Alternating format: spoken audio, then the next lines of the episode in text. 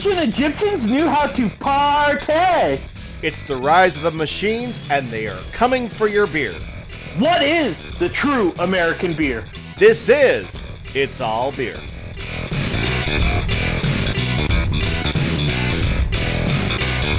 Welcome to It's All Beer, the only podcast where we will pontificate at length about things like hop profiles, yeast profiles, and whether or not a certain style of beer is really American or not. I'm Jeremy Jones. I'm Tyler Zimmerman. How are you doing this week? I'm doing excellent. I am drinking actually one of my favorite beers, so it's taking me on a nice little stroll down memory lane. I, you know what, I, I uh, uh, I'm proud to say I have not gotten into a fight with uh, with uh, any major beer personalities this uh, this week. So, Woo! I'm proud of you, Jeremy. so um, yeah, I'm, uh, I'm, I'm, I'm, I'm, I've grown. I'm grown as a person, and I'm, uh, I'm enjoying uh, uh, something from uh, Blackberry Farms Brewing out of uh, Tennessee. Ooh, Um, nice. It's their uh, mountain lager, their Vienna lager. Uh, this is a beautiful beer. It has this like nice, like caramely, malty, light strawberry aroma, Ooh, and like the flavor profile is the same with just a hint of like that that herbally bitterness. Uh, it's super drinkable. I mean, this is like Vienna malt when it's done right has that like that caramely, like light fruity strawberry flavor, and this like nails it. Uh, Nice. simple beer, but it's it's a well done Vienna lager. I feel is so simple that it's complex and excellent. Pretty much, yeah. I mean, it is. It's like it, it's one of those German styles that is like, uh, uh, like if you if first of all your your first uh, thing if you can't drink it by the yard, you've done it wrong. True. I mean, and I could absolutely drink, you know, a gallon of this stuff, and I would say feel nothing, but I'd feel the floor. Um, but you wouldn't feel it, Jeremy. You'd be on it, but you wouldn't feel it. Um, but you know, it is that drinkable at the same time, nicely complex. So Nice. Well, I am drinking uh, one of like not the barrel aged beer that got me into barrel aged beers, but one of like my first deep dives into barrel aged beer. Uh, it's the barrel aged narwhal from Sierra Nevada, uh, eleven point nine percent. Just very rich, good bourbon notes. It's I mine's still a little cold, so I want to see how it progresses as it warms up just a bit. But I was so excited when I actually saw it in cans again because it used to be a 750 milliliter bottle, which was a little much to do on one serving if you're trying to do stuff. But a 16 ounce can, fantastic. It just brought back like all the feels of early pioneering of me into craft beer. So uh, and one and even more delving into the uh, uh, into Tyler's uh, uh, origin story when it comes to craft beer. There's a there's a lot going on between the Keystone Light and the well-educated man you see before you today, or here. I before you. mean, I I drink both of them in the same sitting. So you would, would you? yeah. A modern Renaissance man. If, if like the Renaissance man was painting the Mona Lisa in a fucking trailer park. I was gonna say painting the Mona Lisa, but it was really just girls gone wild at spring break. So the Mona Lisa, except for she's flashing her tits. Yes.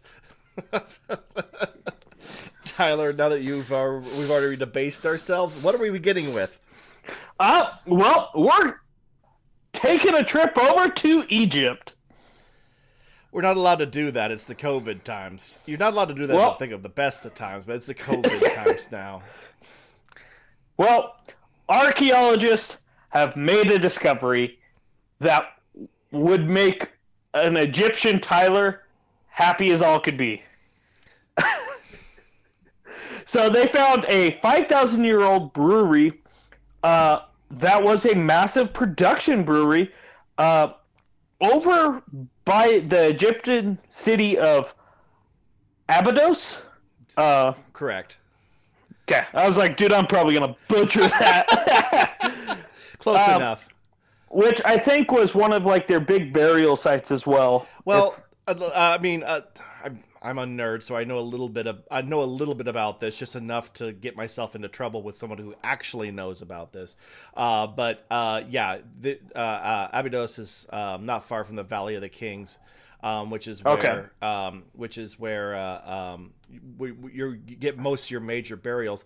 Although interesting, this thing dates back. Um, I forget which king it mentioned it uh, dated King around. Narmer. King Narmer, which would actually predate the pyramids. Fun fact. Yep. Uh, and it was dated around 3100 BC. Uh, the Egyptian government said in their statement. Um, what I kind of nerded out with is they kind of broke down what they found with the brewery. So it had a production capacity of 22,400 liters. Um, as well, those were split into eight sections, each containing 40 clay pots used to warm mixtures of grain and water. Um, which I know what everyone's thinking. 22,000 liters? What's that in freedom units? Well, don't worry, I got you. Well, here's the more interesting thing. Even the Egyptians were smart enough to use use act, the the metric system. Uh, that equates to 5,917.454 gallons. Now, I know what you're thinking. Well, what would that be comparable? Because while I was taking a poop reading this, I thought, what would that be comparable to a production brewery of today? So their total capacity was 190.88 barrels of beer. So about 191 barrels of beer. Now I don't know because the article really didn't specify if that was if all the pots were filled, that's what they could produce. So if they were turning and burning, they'd have a higher production.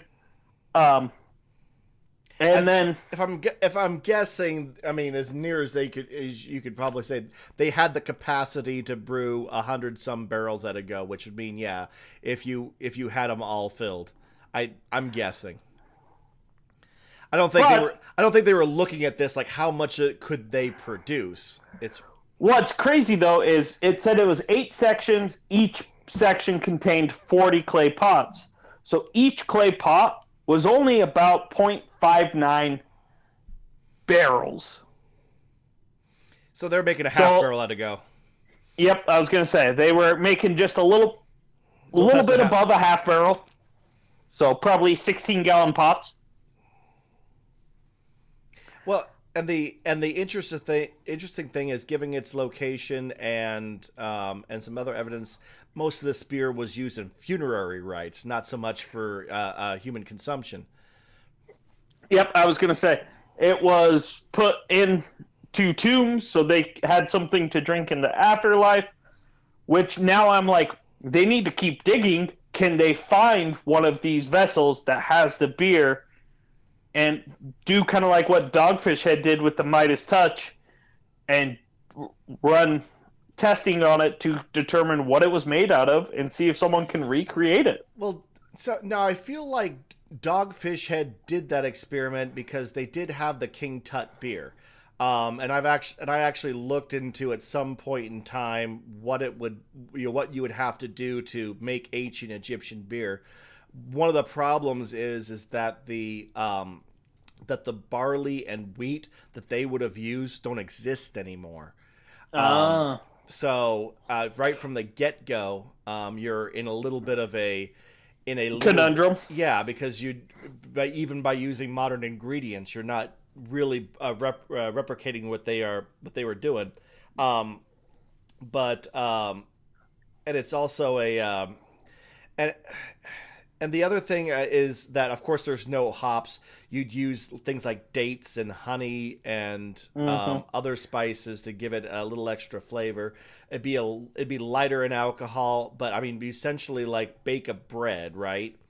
Yeah. and then crumble that bread into your wort um, and let it ferment and then you'd actually drink it you know mid fermentation you wouldn't wait for it to uh to finish fermenting because then you don't want any microorganisms growing it. Right. So you would so it would be a very sweet drink that you would you know uh, uh, drink mid fermentation. So now that's not what Dogfish had. I didn't actually get the. Uh, I think I think it was called the King Tut, um, but. Uh, uh, I don't think it was King Tut's. I think it was somewhere else. Well, no, that's what the that's what Dogfish's uh, version of uh, an ancient Egyptian beer was called. I think. No, so Midas Touch, uh, they got, they found There's like Midas an old, con- But they also did. which came from an Right. older container. but they also did an Egyptian beer. Just okay. And So but I'm less familiar. It it, it didn't uh, it didn't reach the uh, the uh, it- like Midas Touch is still in production. You can still get Midas Touch. I think the uh, Mhm. I'm still say I might be wrong. I think it was King Tut. Um, I think they only did a run of that and called it a day.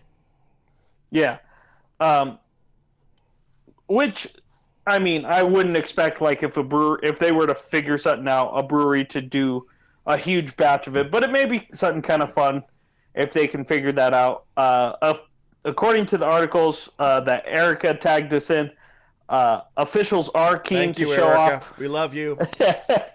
uh, they are sho keen to show off the new discovery. Um, they are trying to revamp Egypt's tourist in- industry. That was the funny thing was is I saw this being shared on like by multiple writers, uh, beer writers, beer people. Um, I saw it, it popped up all over Twitter and Facebook and Instagram, all those places, but from a variety of different sources. But each one ended with. They're really trying to drum up tourism, so they're basically like, "Listen, they were brewing beer. Th- that means there's still beer. Come, come to Egypt. We promise there's beer." they liked beer. You liked beer. Just come drink some beer. um, but no, I think that'd be if they could unearth a little bit more. It would be something that's kind of cool just to go see what they were using. Uh, the article has a few pictures that kind of show the vats, um, and very rudimentary, kind of as expected. Almost reminded me of kind of some of the vats you'd see in like some of the older wineries, kind of those clay. Mhm. So Those like yeah, cl- cl- I they were amphoras, but I mean yeah, they were that they were um, yeah those kind of pot shard vessels. Um, But Mhm. yeah, super super interesting. So, well, if you're on your way over to Egypt, maybe kind of cool to go check out. If you are, I mean,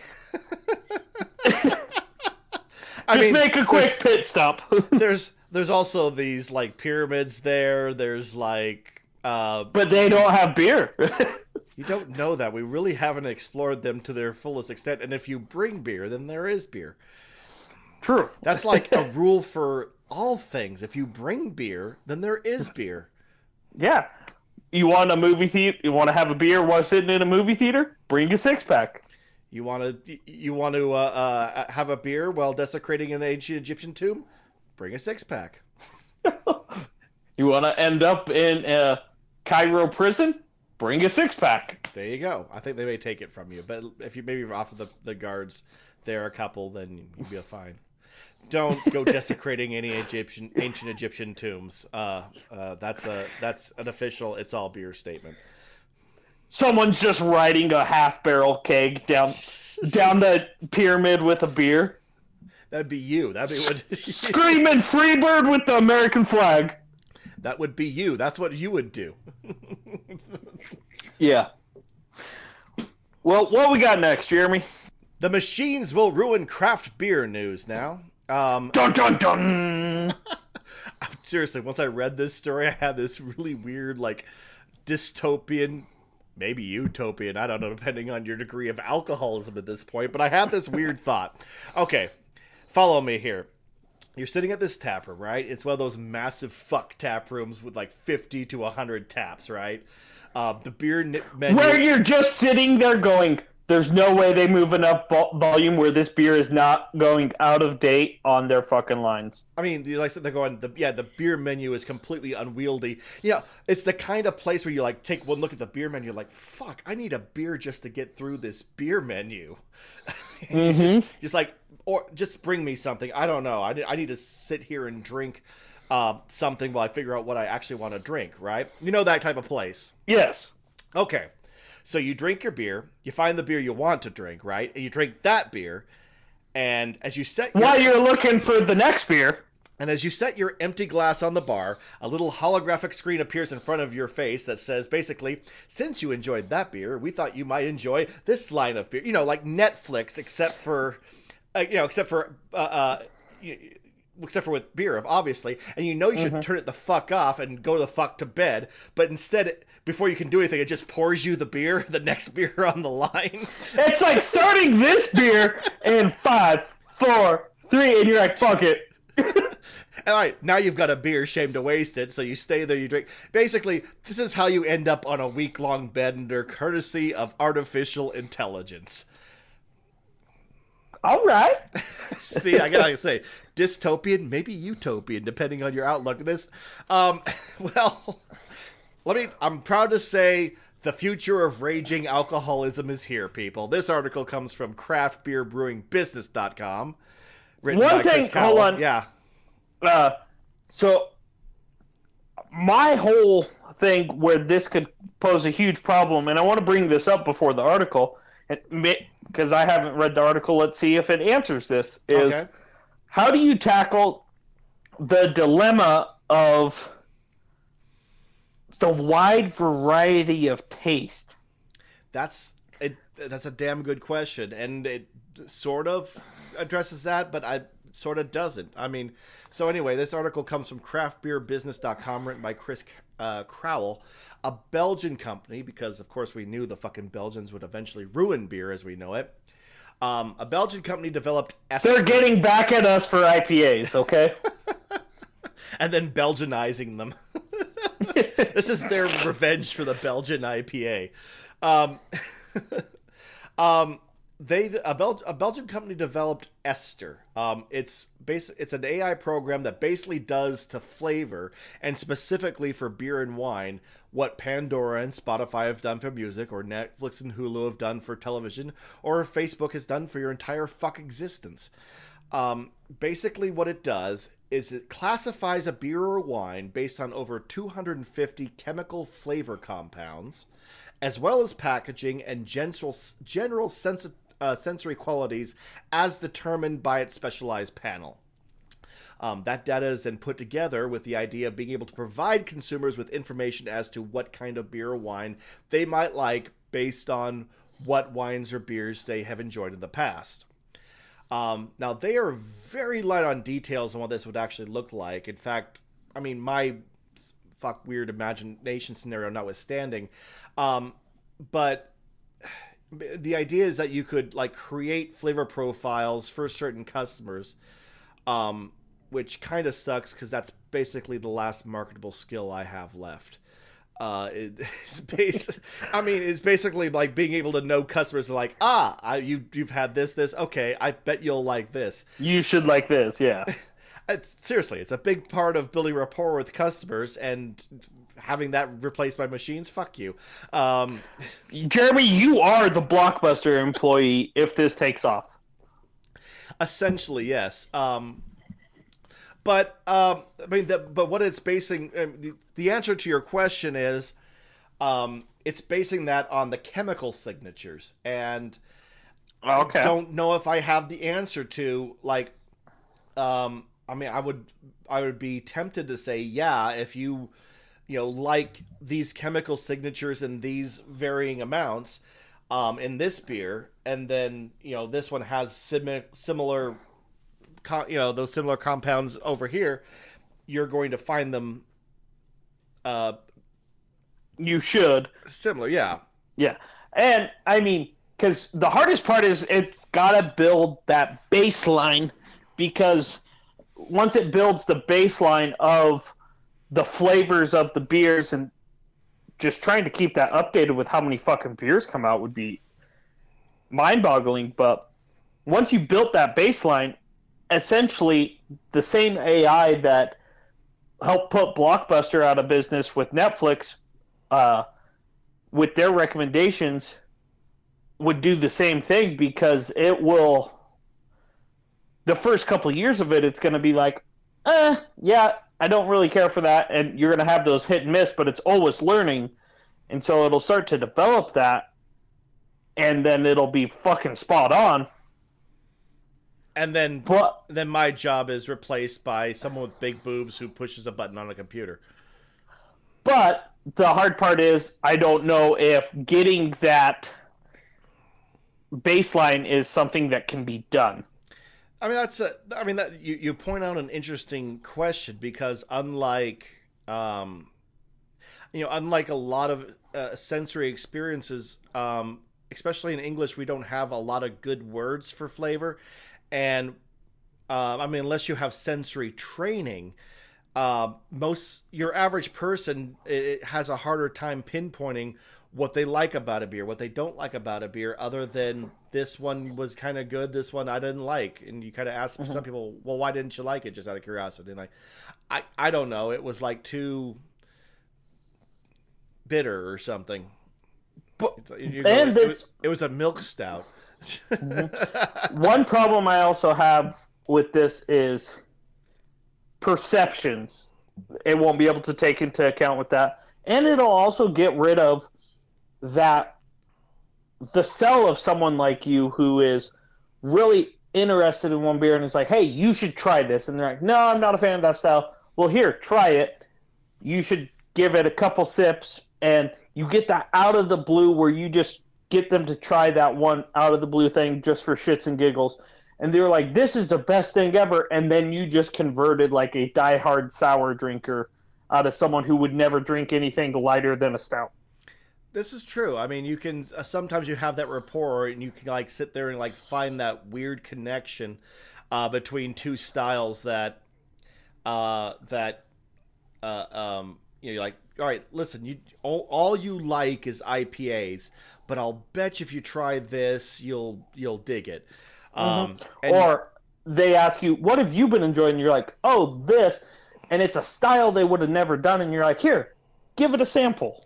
And also what also I think it, it it's going to have trouble with is people like me who generally enjoy basically any style of beer um, to a certain extent as long as it's well made. So I mean, it's gonna gonna be I don't you know like what should I have next? Uh, artificial intelligence, and it's gonna go. I I, I don't know a beer. Uh, yes, The, brilliant. the other thing I could see happening with this is if it because if it's based off chemical signatures, it recommending basically a beer that's going to taste super identical from another brewery. right. So if you liked the oatmeal stout from Fremont, it's going to be like, hey, try this oatmeal stout, or try this porter that basically has the same exact chemical makeup as that oatmeal stout. It's going to taste basically the same beer. You're like, yeah, that's exactly like the beer I, I, I did enjoy. Well done, well done. Uh, can we try something different next time? I mean, you're you're not you're not I- far off. Ex- yeah.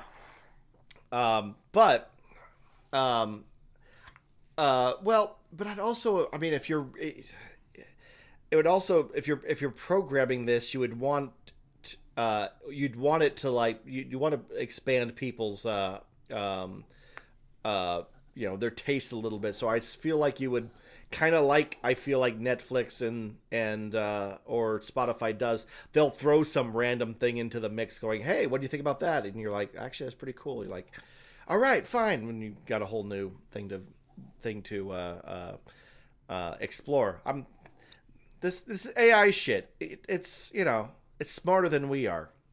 Yes. The the one big difference though for like compared to beer or Netflix, if Netflix recommends a show or like the other day I was listening to my Pandora and listening to like some of the Red Dirt country I like and all of a sudden a rap song came on in that playlist. I was like, "What the fuck?" but it probably not like doesn't go directly to rap. It'll like it'll I don't know what the fuck red dirt country is. You'll have to explain that to me someday. But it It's like, like actual country music. but it takes you from red dirt country to like outlaw country to like you know like moderately pop country, then cowboy Troy, and next thing you know, gangster rap. Um, But the big difference that I'm saying here is with one of those services, you're paying for a monthly service. So if you don't like that recommendation, you just skip it and go to the next. But when you're paying for something by the item and it hands you, it throws out the first suggestion, let's say, hey, you need to try this beer. And someone goes, yeah, you haven't steered me wrong. And then it's a beer they absolutely hate. And let's say they're paying $7 for a pint. That person's going to be more upset than getting recommended a TV show. They go, nope, boring, skip. Yeah, but I mean, come on. You, we, we've been in the industry long enough that we've been recommended a $7 pint that we then take one sip of and go, really? Really? Now we haven't oh. gone back there or probably but, like you or you or you sit there and go, you know what? Mental note, not that person anymore. yes. But, but that's so, also that, that the human element. That might be it's the point. human element. Yeah. But anyway, but hey, after all this, if you do want on the ground floor of this brave new world, Esther is actually offering a special introductory rate for the first 250 beer or wine brands that sign up. So you can go to esther.ai, sign up for a 30 minute demo meeting, which I actually did sign up for but missed this morning because I have an infant who was um, very upset. And by the time I like got him settled down and got to my computer, I was five minutes late and they had already sent me a, hey, can we reschedule you? I don't know what's on the other end of that 30 minute meeting with a quote flavor intelligence specialist. I'm guessing it's probably they just show you a video or some shit, but I uh, I missed my window. So um, I mean, I guess what I'm saying that uh, uh, if if anybody listening to this uh, has 30 minutes. Uh, and wants to go to that website because there's literally no requirements. I put in my name, um, an email address, and a time that I could do it, and then they, you know, did the did everything else. They didn't even ask if I had anything to do with beer at all. Um, so if you feel like seeing what the fuck this is, you can uh, put your information in. And um, I don't know. I feel like there's an even chance that someone's going to try to sell you a timeshare or something. But um... speaking of that, I just watched the timeshare episode of South Park the other day. so it's just going to be an endless loop that you can't exit out of. So Jeremy just screwed all of you. That being said, though, according to this article, Sierra Nevada, Deschutes, Boston Beer Company uh, are all repeat, reportedly involved in this project, according to uh, craftbrewingbusiness.com. So, um, I guess I'm gonna say if anyone in our sphere of influence wants to sign up for this, get some more information, let me know because I'm kind of curious. Uh, um, and hey, I'll maybe I'll bribe, bribe you with a beer if you will uh, uh, see what kind of Dr. Moreau bullshit this is. I, again, I'm kind of curious as to what what where I mean what I what I'm what I don't understand is all right if you put this thing together, how does it you then I mean you don't have a platform like Netflix, so how do they unleash this upon the world? Is I guess is where I'm a little bit curious.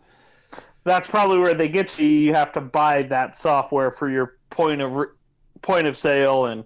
But that's I mean, if you are, for example, a tap room like Sierra Nevada or you know Fricky's uh, craft beer emporium, and you just have your own beers on draft. You have three IPAs, a porter, a blonde. You know your normal American craft beer lineup. I don't see how that helps you. I think if to get started, they'll have to get the suppliers on board. So get the Sierra Nevada, the Deschutes, and basically they'll be like, "Hey, send us a can or a bottle of each of your offerings." I guess I could see it like working like Untappd, but almost in reverse. Like you like you you go, "Hey, where should I go to get a beer?" And it said, "You like this beer, this beer, this beer. You should try this beer. It's on draft at such and such a place." You know, and and go from there. Or or this... it how I would see it is on the POS side of let's say Sierra Nevada. Sierra Nevada has set up all their beers in this system. It's tied into their point of sale, and so as they start a tab and go, oh, so the first beer there'll still have to be a person to get them to get a beer. Once that beer's been put in, this point of sale when you pull up that tab will be like, did they like this beer? Yes or no, and then you could it'll almost be a flow chart to say recommend this beer. Pretty much. I mean, again, the the actual implications I'm a little bit curious about. And actually, you know what? I mean, more than beer, wine makes more sense because you delve into that um that styles say infinity pool that is uh you know wine um i could see being more useful but anyway um uh, again, if you if you have time, go check it out. Uh, this has been it's all speculation, where we uh, we read a story and, and wonder what they're actually doing. Tyler, what do you have next for us? Are you ready for the Bitch of the Year award? Um, did did you win it? Are you the winner? No. Oh, Uh, so this is an article by the Daily Mail out of the UK, uh, titled "Power Drunk LA Health Inspector is caught on camera clapping her hands and dancing after incorrectly shutting down a brewery on Super Bowl su- Sunday for violating COVID guidelines." you don't know. Maybe they they they, just had the Macarena just suddenly pop up on their uh, uh, on their speakers, and you know that's impossible not to dance to. Hey, Uh, no. Macarena. So let's set the also- stage here. if you get if you get that song, I'm sorry, you are also old. I remember the Macarena. Then you are Uh, also old, Tyler. So I see gray uh, hair in your beard. I know it's getting bad. fuck you, Jeremy. so, uh, L.A. County Health Inspector uh, is caught on video dancing on Super Bowl Sunday after she told an employee they had to close their doors that day because they were vi- violating the COVID guidelines because there was no food truck there. Um, so she shut down Bravery Brewery. Uh, the owner uh, told Fox News apparently uh, that the inspector came to the establishment around 11 a.m. on February 7th. Told the employee that they were in violation of the county guidelines because there was no food truck and they had to close. Uh, right after she does this, she starts dancing out in the middle of the open area and she was wrong. Um, I mean, I not. I feel like the uh, the uh, the uh, the sports metaphor is appropriate, but obvious rookie mistake when you begin your victory dance before the whistle. Well, no, they actually had to shut down, and then the health inspector allowed them to reopen later because they real her bosses called the owners and apologized for having her shutting them down when she was incorrect and they were not in violation. And also for the impromptu dance party she uh, uh, did right in the middle of their. Uh... Yeah. Uh, the article did say it was unclear if a song was playing while she was dancing. Again, Um, there's there, I do have that question because I don't see like I don't see anybody in the brewery like hanging around, so it's not like she they're like she's like dancing in front of anybody. I can't help but wonder if this was just a person with horrible situational awareness that informed people that uh, that that we have to shut down your brewery. Was walking back to her car. There's some music playing and got caught up in the moment. But the owner, Bart Avery, said he has no idea why she felt compelled to dance. Uh, he, and he said, uh, you know, the perception really sucks because his business has been decimated financially. Uh, he had to shut down on a day where he could have had a lot of to go business. Um, and the fact that just made it all worse uh, was the fact that she was incorrect because they were pouring beer to go. They didn't need a food truck to be operating. I mean, yes, fair enough, but there's I mean there's also the great mystery. What the fuck happened right there? I don't I mean, know. the only reason the only reason this becomes a thing we're talking about that hits the Daily Fuck Mail, which you know, uh, UK's version of uh, of the National Fuck Enquirer. Um, let's let's be honest. Um, it's, it's, it's just- because she danced. it's just this like bizarre like I'm gonna dance about it. I'm like again, I'm like, if your life is really that miserable and fucking lonely that you have to celebrate shutting down a small business for trying to do what they can and follow the rules to survive, you are a fucking cunt. some people play tennis, others erode the human soul. We're just different. We're just different, Tyler. Apparently. So, What else you ah. got for us? Well, if you live in California and you're a Firestone Walker fan, do I have a deal for you? I don't, and eh, I'll, I'll, I'll, I'll give them a sip. I, I like I, I like them well enough. well, they are now offering a limited membership. So, uh, the first thousand California residents to sign up and pay for the membership will get some actually pretty cool features from. I was looking at their website. Um, it is six hundred dollars plus tax to be a member for the 2021 year. You'll receive eight curated collections spanning 27 individual small batch beers. So you'll receive eight shipments of a couple beers each shipment, totaling 27 beers, uh, including 14 member only beers that no one else can get. Uh, you'll get some glassware chosen by uh, someone from Firestone, as well as um, you'll get some online tastings with their BarrelWorks Master Blender and Barrel Program Manager.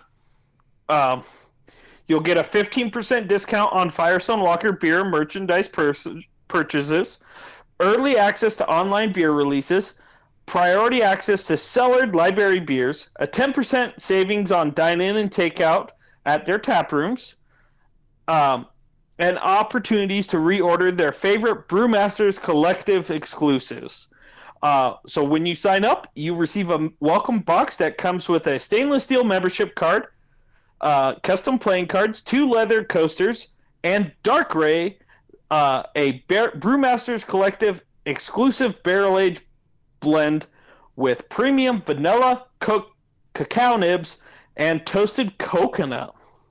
I think uh, uh, you lost most of the beer geeks right around the sign you said time you said uh, uh, uh, special releases that nobody else could get because that's when they started shuddering in beergasm, and then I think the, the, everything else is just kind of like maybe it's just me. I mean, when they I, when you said that, I I started like you know I, I, I I blacked out for a second there. I'm not gonna lie to you.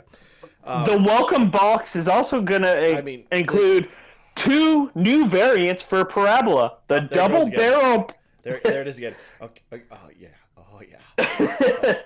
the double barrel Parabola, and the amber Amburana Parabola, uh, and it'll also include two Glencairn glasses, which not quite sure what that is, but Sorry, I'm still in the middle of like, yeah, stave me, stave me hard. Oh, I've been a naughty boy. if you want to know what the Dark Ray is, the first Brewmasters exclusive beer, it is they took selected barrels of one year aged Parabola and two year aged Velvet Merkin, um, blended those uh, beers, and then mixed with the additional adjuncts of the cocoa nibs, the vanilla beans, and the coconut. And what uh, does this uh, box o heaven cost? So the whole year's membership. So everything I said, and like I said, you get 27 beers out of this over the course of the year. 14 are exclusive. Only place to get it is by being a member. Is six hundred dollars for the year. You know, that's actually not not as bad as I thought it would. Uh, is it, I thought it would be because I'm like going. I I could afford that. I could. I mean, if listen, if I had fa- if I had family that loved me, pool your resources and get me that. But It the one catch, because I was like, It would cover both Christmas and my birthday. I was like, do I try to split it with a buddy? No, Like, and then I was like, oh, you have to be a resident of California. you were already like, I got six hundred bucks. I got six hundred bucks. We could go in together. We could. I'm like two of us, three hundred bucks. We split all the beers, try them together. It's not bad. At six hundred bucks though, fuck them. I mean, tag up, tag on another hundred bucks for shipping. How bad can it possibly fuck be? Uh, I think because their licensing doesn't allow them to ship out of state. Would they're be my Firestone guess. Walker. They're fine. They all look. If any cop comes to go, hey, are you guys shipping beer out of state? No, here, have one of our barrel aged things, and they go away. Unless they go, we only like Bud Light. In which case, ew. well, But in, I- in which case you're a terrible human being, and uh, uh, you shouldn't be a cop. I did find it cool that they actually get to have online tastings uh, with some of the brewers, you know, the blenders, where they actually go through some of those beers and describe the tasting notes on that and actually give you a little more information. I did a. Uh, I was. Uh, I, sat in on a uh, on a sour tasting with uh, um, one of the uh, uh, one of their uh, uh, uh, barrel age like masters one time here in town, and That was down at Bitter Creek, right? yeah, that's the one. I was gonna go to that one, but I had a fucking like tap takeover I had to do that night.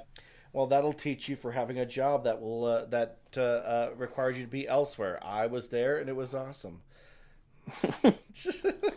But so I guess what I'm saying, if you live in California, you got 600 bucks to burn because you haven't spent that stimulus check. There you go. Fire away.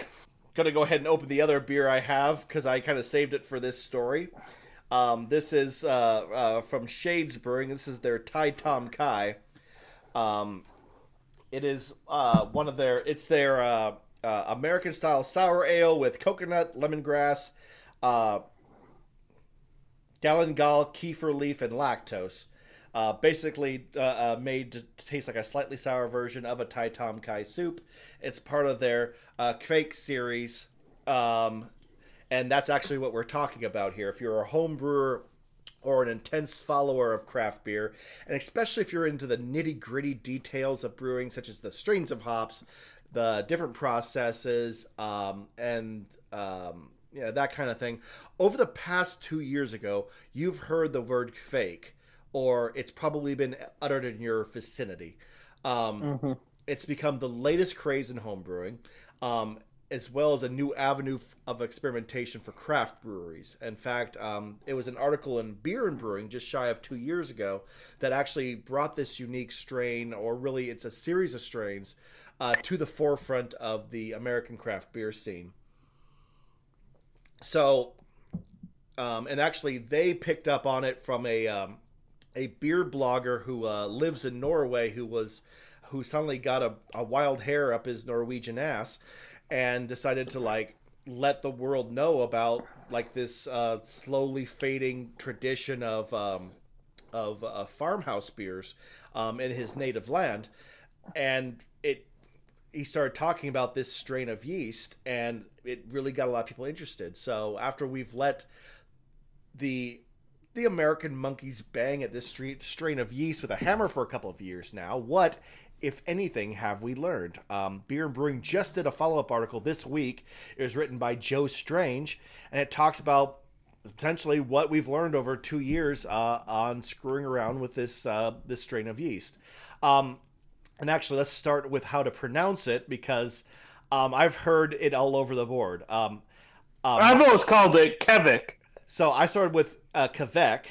Um, I've also and that's but, but I start with Quebec because I'm like looking at the word like that looks like how it uh, uh, that looks like how it sounds out. I've also heard Good word as any. I've also heard Kvike, which you know that makes sense. Sure, why not? Um, Kiviek. Someone said that to me.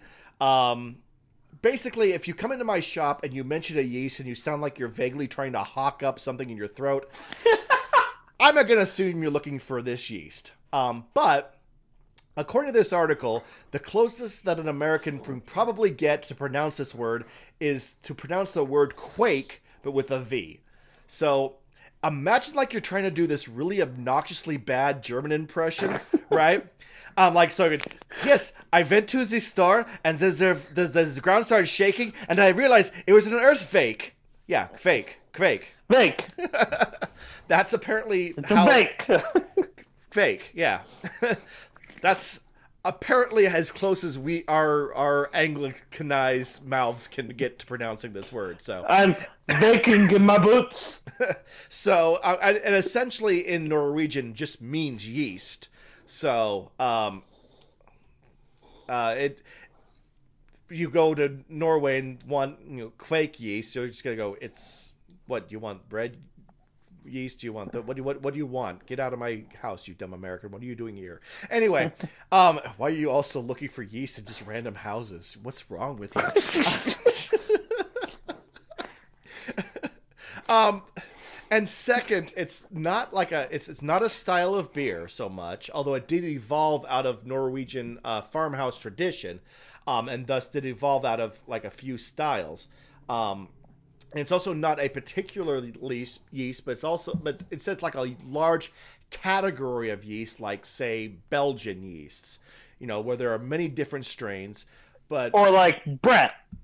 yeah, exactly. Where there are many different strains, but the family shares some similar tra- tra- traits, and Kvake is uh, has uh, some very specific traits that are especially prized by home brewers and craft brewers.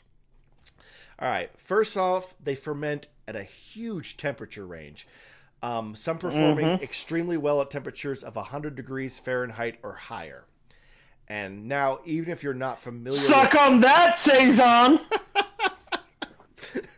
even if you're not particular familiar with the like the the particulars of uh, beer brewing, you might say 100 degrees. That's that's kind of fucking hot, right? And the answer is yeah, that's extremely fucking hot to ferment beer. Um, most of your ale yeast top out at about 70 before they start doing some awful things. Before they shit in your beer. But um, doesn't. But Saisons, why I made the joke is Saisons used to like that higher temperature while still producing a very nice flavor. But they, I mean, they still throw out a lot of um, a lot of like, Esters. fruity esters, yeah, which are actually what make saisons, you know, uh, unique and very good. Um, uh, will um, will ferment clean at some of those temperatures. They'll throw out some like fruit, like lemony, citrus, tropical fruit, depending on the That pair well with hops. Exactly. Actually. Um, and so it it became very popular for homebrewers who don't have temperature control, and and frankly, even craft brewers who have questionable temperature control. You know, to be honest, um, Or just wanted to ferment hot so it ferments faster. um, and also unlike um, like I said, we uh, they can ferment that high, and the and the results are very clean, and they work quick. Sometimes finishing in less than forty eight hours. Um, Which, for those of you who don't know, uh, most of the time it takes a little longer than that, depending on the style. Um, so the higher the temperature that the beer ferments at, the quicker it ferments. That's why lagers take longer, ales take a shorter amount of time, and then saisons and beers that can ferment higher take even less than your standard ale. But even but Kvake will even um, ferment that quick, even because you can ferment it at normal ale temperatures, and it will still ferment that quick. That's the interesting thing about it. Oh, really? So it does not necessarily need 100 degrees to ferment out in 48 hours. It will do it even at normal ale temperatures. So oh, nice. um, that's one of the attractive things about it. Also, they are they are not diastatic, which means unlike saison yeasts um, or like the high alcohol yeast from White Labs, um, once they're done eating all the sugars, they're not going to go searching for dextrins or unfermentable sugars to eat and then turn your beer into a fusel bomb. hmm And So, so, it's not champagne yeast. so it's not champagne yeast. No, I mean there it it uh, definitely had that uh, happen where I made a big. I was going for a big beer, and like um, I mentioned White Labs uh, high alcohol specifically because I did that one time. Um, pitched that yeast, going, "Well, hey, it'll handle the alcohol," and it did. Um, it and uh, got more. it got more. Um, and I'm like, whoa, I, I, didn't think it was supposed to hit that high. And then I drank it. I'm like, ooh, uh, some of those that tastes a bit like nail polish. Um, You're like, yep. um, but It's like uh, that mead you made. Yes, that's a good example. I still have one bottle of that left. So, all right, really, really quick side sidebar. My very first mead um, fermented at like twenty percent, um, and I took it to a bottle share one time um, where everybody was like on the edge. I passed that around, and that's when all hell broke loose. Yep. Uh, that was a learning experience. Um, anyway, um, but not. All, but speaking of high out, the high octane, um, some of these tr- strains can tolerate ABVs at fifteen percent or above. Damn. So, I mean, so it's no wonder that people like immediately uh, uh, gravitated towards this because not only is this extremely versatile and extremely forgiving, um, it's like a first car. You can beat it up, drive it without oil, tie the carburetor down with a fucking clothesline, and it will chug along without any problems. you can use and abuse this yeast, and it will still produce good beer. Which means yeah. I mean, besides the far, the Norwegian farmhouse styles, you can brew pretty much any style of beer you want with this, and that's led some very wide and very varied fermentation experiments. Um, at Chicago's Burnt City Brewing, uh, they like to brew, among other things, what they call a quick IPA, and they have zeroed in to specific strains of cake um, to uh, that are best in their beer. And I'm going to quote uh, Ben Seller from the article here. Um, quote for some of our more saison like Kvake beers, I really like the citrus note that Voss adds. Uh, Voss being um, one of the strains of Kvake uh, yeast you can get.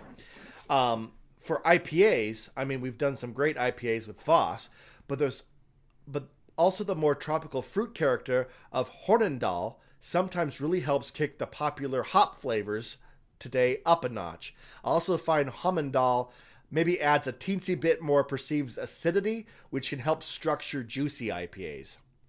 Hmm.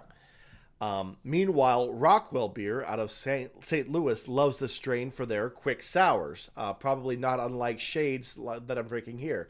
Um, they like it for their quick sours and big ass imperial stouts and barley wines. Um, and I'm going to quote uh, Jonathan Moxie from that article.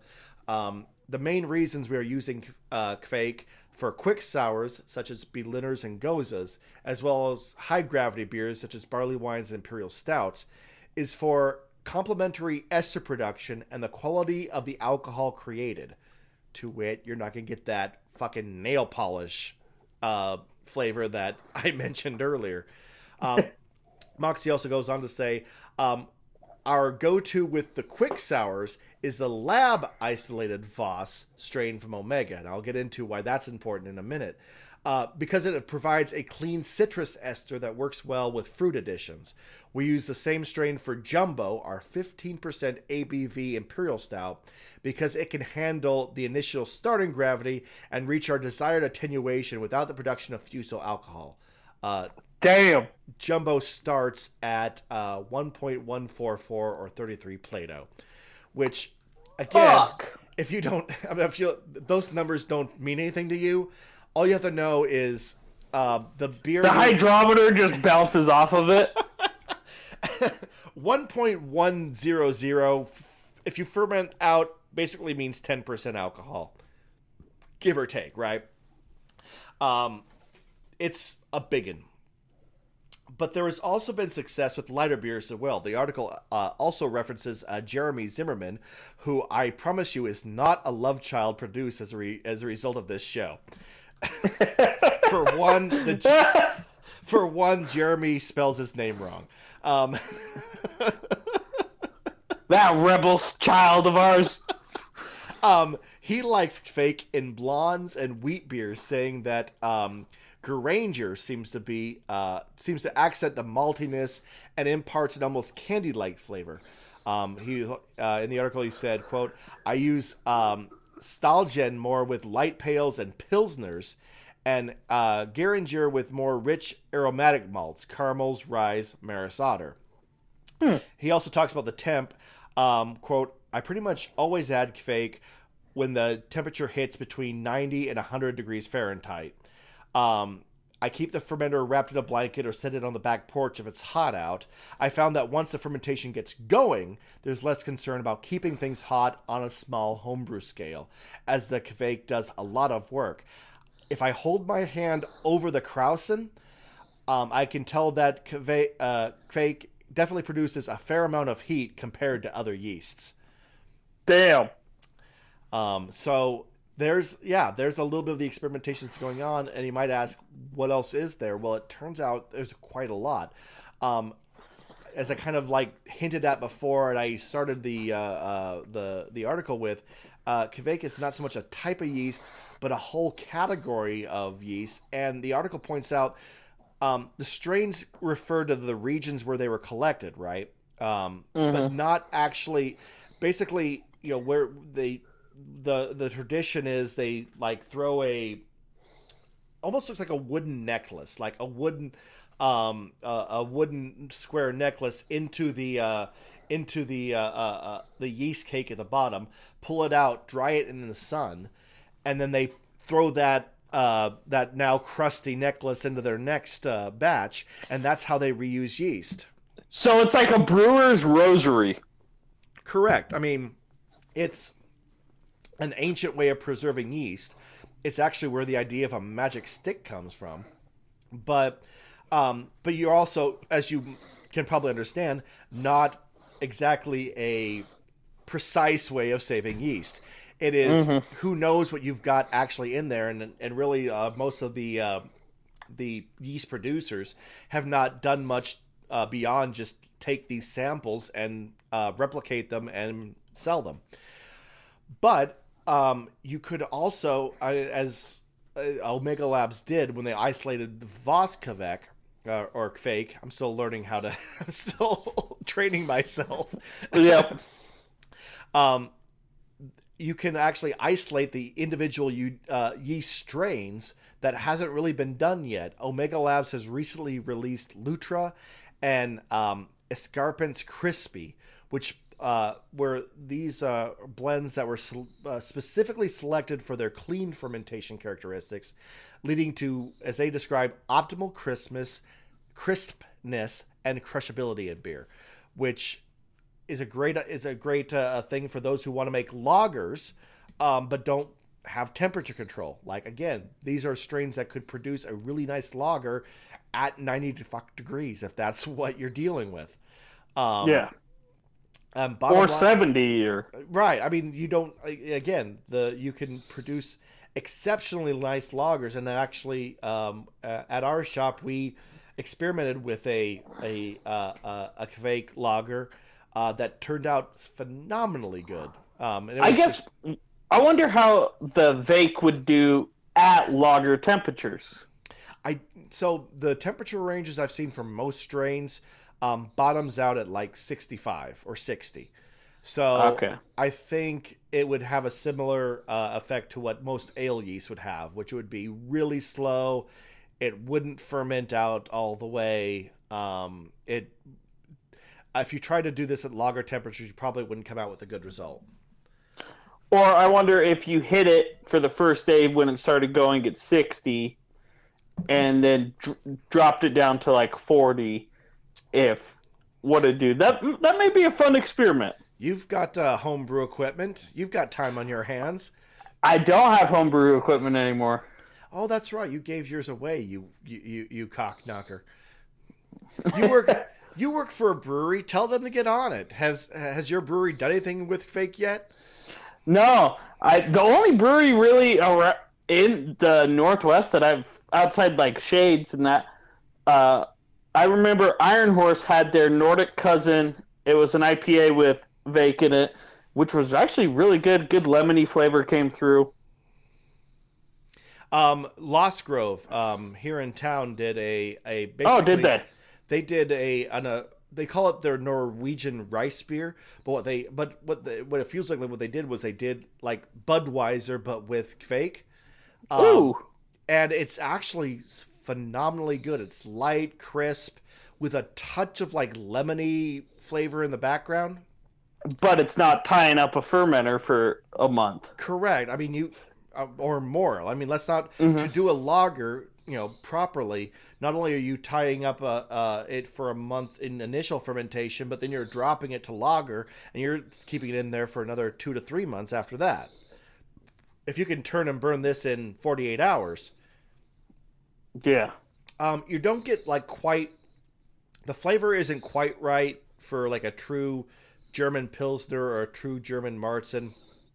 I don't see kveik um, like uh, eliminating the need for lager yeast at all, but no. you can get you can get a reasonable facsimile thereof.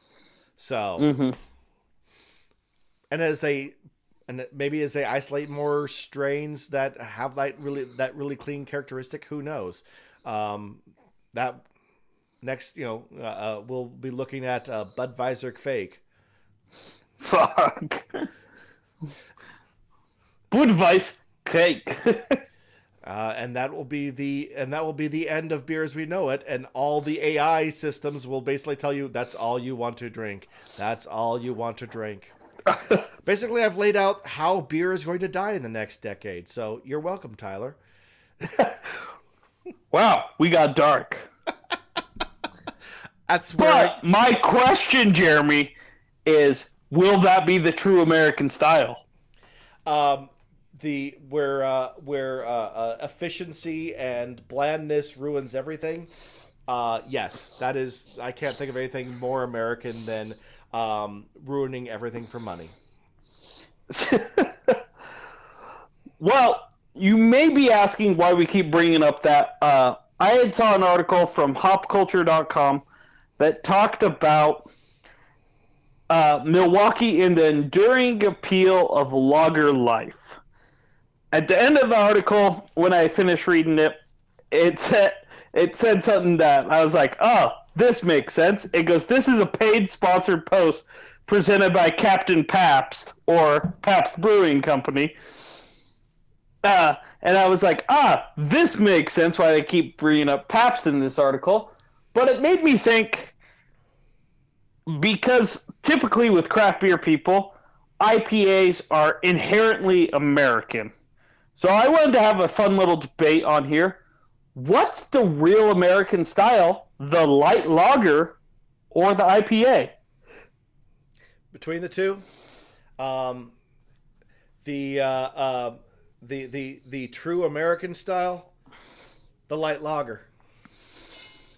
So is that the side you would like to argue? No, that's just this. That's just a side I think is the reality. Kind of, kind of for the reason I just outlined, because it's it's bland, flavorless, and it ruins everything for money. But I will actually, but I will argue. Uh, uh, but I will. I mean, the there, but the the true American spirit, I think, is is is behind IPA as the as as not only a, a style that began in the uh, in, in, the uh, vicinity of the United States, um, but uh, uh has has more an enduring quality uh, here.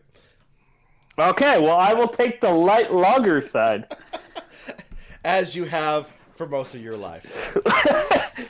so, what's your well, opening statement, sir?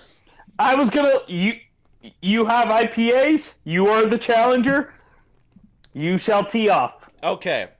Um, the IPA um, or India Pale Ale.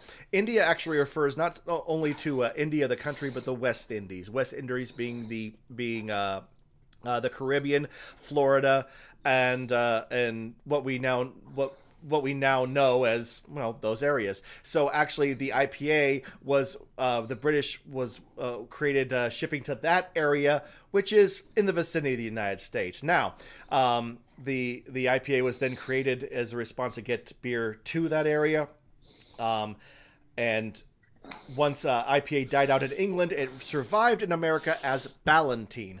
Ballantine survived to the 1970s until uh, Sierra Nevada um, uh, uh, woke it up. Um, it is a style brought uh, by by tradition uh, technology and innovation, and let's face it, over the top nuttiness. So um, that is my opening statement as to why IPA is the quintessential American beer. Well, the reason why the light lager is is because it takes its root much like America by taking the lager culture of the German citizens that then came over to America, started colonizing it, and were brewers by trade, but they wanted to make something a little different for the American working class man. So they dropped it down, made it a little less fa- flavorful, but just as crisp and easy drinking. So they took the European roots, changed it to something truly American. It was also one of the beers that they tried to argue shouldn't be banned by prohibition. It has we have a it is the most widely sold style in America. And the article on hop culture actually talks to a couple brewers in Milwaukee.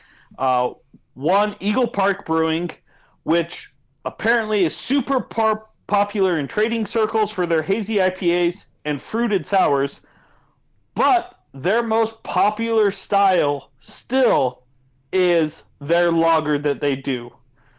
Um, so even though they are highly sought after with trades, people still like the lager. People want to show up to your brewery to drink a beer like that tastes like beer, and the lager is the gateway beer. That your that, is that your opening statement? Yep. All right then, sir. Uh, my rebuttal. I would I, I would argue that um, now, despite your uh, despite your uh, uh, uh aggressive uh, uh, your your portraying lager as the American beer. I would say no, lager is the usurper. It is an invader of American beer, and it has it. And now, for the first time, IPA is is launching a counter assault and leading, dare I say, a revolution to reclaim its rightful place as the American beer. Well, my rebuttal to IPA's counterattack is let's pull brewers on a hot summer day when they finish mashing out in a brewery that is 10 degrees hotter than outside. What would they rather drink? A triple IPA or a nice, crisp, refreshing lager? And I would then ask the ask those brewers, what's the manlier thing to drink? What's the more American thing to drink? Prove, prove, prove, prove to me that you are that you are a true American and drink this seven percent IPA. Chug it, chug it, and throw it back up. That's as as an American does. Red, white, and blue. There's also that is also the reason why Budweiser, Pabst, Miller, all of those are lagers, and they make up the majority of the pints sold in the United States. It is also the reason why craft lager is one of the fastest growing styles in craft beer. People want, and the article actually taps into this a little. People want to go sit down with some friends, have a couple beers, and you can do that while having a four or five percent lager and have three or four beers remember the night, and not feel like absolute dog shit the next morning. Where if you go do that at a 8% IPA, you're going to be feeling a little squirrely after two, and you're going to feel worse in the morning. So they've actually noticed the trend with people moving to seltzers. There's a reason the low cal IPAs, the session IPAs got popular was people wanted that lighter alcohol, very crisp, refreshing flavor. Um, so you keep on uh, hitting upon uh, points I don't disagree with. You keep hitting upon the points of of lagers, um, uh, uh, of its accessibility as far as um, as as far as flavor. I would say blandness, but we'll just you know go light, crisp flavor. Um, you uh, you keep on remarking upon its drinkability that you can you can drink several of them um, and not feel like shit uh, the next day. You you remark about its popularity. Um, you know, uh, uh but um, I will ask you this: um, What uh, is more uh, American? Um, something bland, flavorless, and frankly uh, uh, universal, or something uh, that is uh, ill-advised, um, in excess, totally over the top, and can and should not exist in any in, in any in, in any uh, real world except for one where we made it exist. Hop strains have been literally cultivated from nothing just to produce these hop bombs that frankly nobody likes anymore, but we still drink them because why? Because we're American. If there's Okay. anything, what is more American than that spirit of genuine excess, Tyler? Er, you keep talking about drinkability and popularity. That ain't American. That's not the America I live in. The America I live in is where you wake up on the floor with a Cheeto stuck to your eyeball and the taste of uh, uh, hops in your mouth. Okay. Well, to play off that point, do I want to drink 15 of a beer or six of a beer? I want to drink 15 because that's the excess we live in. And Also- a real American will drink 15 real IPAs. Imperial what. IPAs. We're going to do this. I will have 15 craft lagers. You will have 15 triple IPAs. And let's see if you can have 15 triples. You're mistaking that I ever claimed I was a real American. Also, you're a brewer, Jeremy. Which style is harder to craft and make a truly excellent one? Well, the answer to your question, of course, is a lager because it is harder to craft a lager um, that it because you have less to hide behind. It's the flavor is very light, very clean, and so any mistake will uh, will become very apparent. And so to that, I will say again, what's more American? Very delicate, precise. Dare I say German craft? Or fuck it, let's just hammer hops until nobody cares what this fucking tastes like. Which is more American, Tyler? Which is more American? I think more American is striving to be the best. Correct. An IPA is obviously a is obviously a better beer all, all around than your average lager.